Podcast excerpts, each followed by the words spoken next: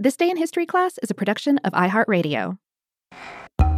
Welcome to This Day in History class, where we bring you a new tidbit from history every day. Today is August 1st, 2019.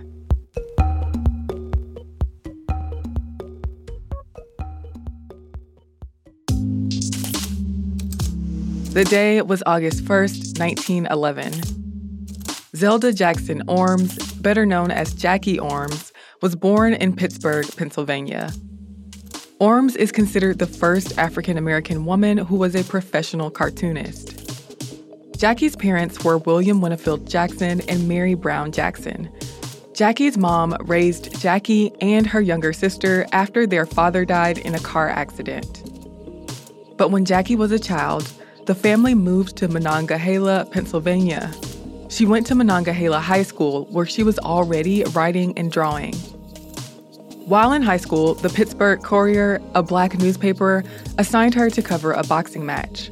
But after she graduated, she began working as a proofreader at the Pittsburgh Courier. She also worked as a freelance reporter, covering police beats, court cases, and human interest stories but she was more interested in drawing. In 1937, Jackie's first comic strip, Torchy Brown and Dixie to Harlem, first appeared in the Pittsburgh Courier. The comic was about Torchy Brown, a black girl from a small town in Mississippi who moved to New York City to become a performer. Torchy was self reliant, and she found success at the Cotton Club in Harlem. Though the comic strip followed Torchy's escapades, it also addressed racism in the US and the challenges black people moving north faced. The Courier was widely read in and outside of Pittsburgh, and the strip also ran in more than a dozen other black newspapers around the country. The comic strip ran until April of 1938, and in the end, there were 53 original Torchy strips. Jackie married Earl Ormes in 1936. They moved to Ohio, where Earl could be closer to his family, but they eventually moved to Chicago. They had a child, Jacqueline, but she died at age three of a brain aneurysm. While in Chicago, Ormes began working as a reporter for the Chicago Defender, a black newspaper. But by 1945, her single panel cartoon called Candy, that was about a housemaid, began publishing in the Defender in a run that lasted several months. In 1945, Jackie's single panel cartoon, Patty, Joe, and Ginger, began running in the Pittsburgh Courier, the Chicago Defender, and other black papers. The cartoon was about an outspoken girl named Patty Jo and her silent and consistently shocked older sister, Ginger.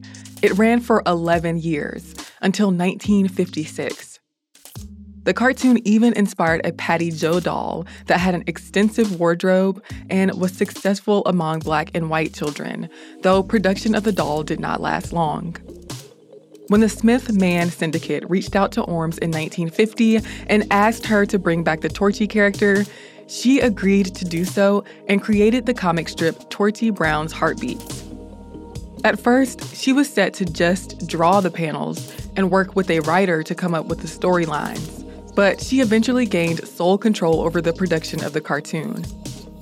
And she addressed big issues of the day in this cartoon too, like environmental pollution, racial injustice, and foreign policy. The FBI investigated Ormes because she attended communist meetings, but no reference to the left leaning views espoused in her cartoons appeared in her files. Torchy Togs, or paper dolls of Torchy with a range of upscale outfits, supplemented the comic strip. Her career as a cartoonist ended when the Defender and Courier neglected comic strips to focus on social and political issues. But she continued to create murals and other art into her later years until her rheumatoid arthritis got too severe for her to work on them. Ormes was also engaged in her community through organizations like the Chicago Urban League and the Southside Community Art Center. She and her husband were friends with artists like jazz singers Sarah Vaughan and Lena Horne. She died of a cerebral hemorrhage at age 74 in Salem, Ohio. Jackie Ormes did pioneering work as a syndicated cartoonist, and she's remembered for her nuanced depictions of black women and girls, as well as the bold social commentary she put in her cartoons.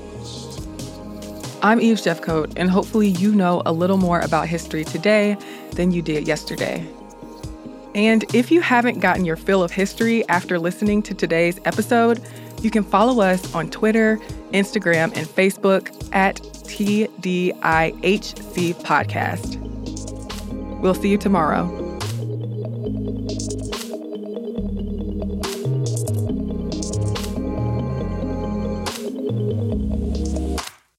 For more podcasts from iHeartRadio, visit the iHeartRadio app, Apple Podcasts, or wherever you listen to your favorite shows.